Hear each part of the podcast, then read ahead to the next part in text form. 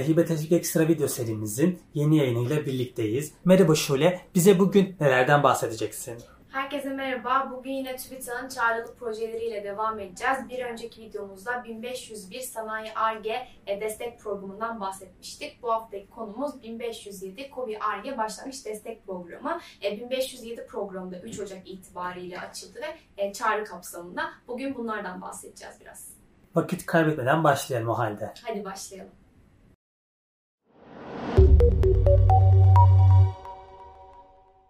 ...1507 KOBİ ARGE Başlangıç Destek Programı nedir?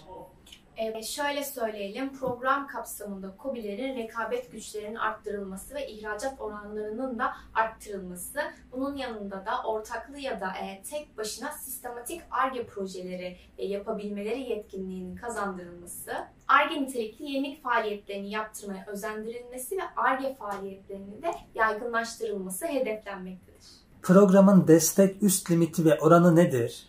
Programın destek oranı %75 şeklinde uygulanmakta. Bu 1501'de de bu şekildeydi. Fakat destek üst limitlerinde bir değişiklik söz konusu burada. 1501'de herhangi bir destek üst limiti yokken 1507'de ise bu destek üst limiti 600 bin TL şeklindedir. Programın süresi nedir?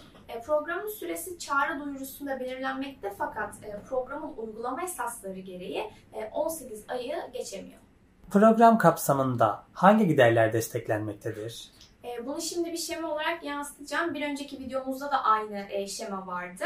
Bakalım istersen birlikte. Ve burada şunu söylemek istiyorum. Sağlanan destek tamamen hibe şeklinde. Yani bu ne demektir? Geri ödemesi herhangi bir şekilde yapılmıyor program kapsamında. Hemen destek kalemlerine bakalım. Burada yine öncelikle personel giderlerini e, görüyoruz. Burada tekrar belirtmek istiyorum ki personeller işveren maliyetiyle e, desteklenmekte. Sonrasında seyahat giderleri, alet, teçhizat, e, yazılım, yayın alım giderleri, malzeme ve sarf giderleri, yurt içi ve yurt dışı danışmanlık hizmeti ve diğer hizmet alım giderleri, ARGE kurum ve kuruluşlarına yaptırılan ARGE hizmet giderleri destek kapsamındadır.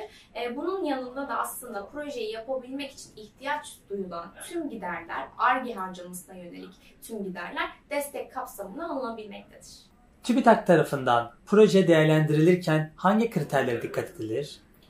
E, bunu da yine bir önceki videomuzda söylemiştik ama tekrar üstünden geçmek istiyorum. Çünkü bu TÜBİTAK e, kurulu tarafından da önem verilen ARGE projelerindeki 3 boyut. E, birinci boyutta başlayalım hemen. Burada demiştik ki endüstriyel ARGE içeriği ve yenilikçi yönüne e, bakılmakta ilk olarak. Yani sizin projenizin e, bir ARGE niteliği taşıyıp taşımadığına bu boyutta bakılıyor. İkinci olarak ise e, bir proje gerçekleştireceksiniz ve bunun için yeterli altyapınız var mı diye bakılıyor. Üçüncü boyutta ise proje çıktısının ekonomik yararı ve ulusal kazanıma dönüştürülebilirliği yani ticarileşebilmesi boyutu yer almakta. Konuyu aslında genel hatlarıyla güzel özetledin. Geçen hafta da aynı konulardan bahsetmiştik. Çağrı takvimi hakkında bilgi verebilir misin?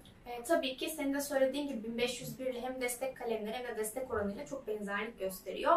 E, şimdi hemen çağrı takvimini yansıtalım. E, 1507 programda 3 Ocak 2022 itibariyle açılmıştı. E, ön kayıt başvuru için son tarih 21 Şubat olarak görüyoruz ve çağrı kapanış tarihini de e, 2 Mart şeklinde söyleyebilirim. Videomuzun yavaş yavaş sonuna geliyoruz. Aktardığın bilgiler için teşekkürler. Senin son olarak eklemek istediğin bir şey var mıdır? Ben teşekkür ederim. Bir önceki videomuzda da söyledim zaten. ARGE projelerini heyecanla bekliyoruz. Ee, soru, görüş ve önerileriniz için info.ikorusenpartners.com adresinden bizlere ulaşabilirsiniz. Herkese keyifli haftalar diliyorum. Hoşçakalın.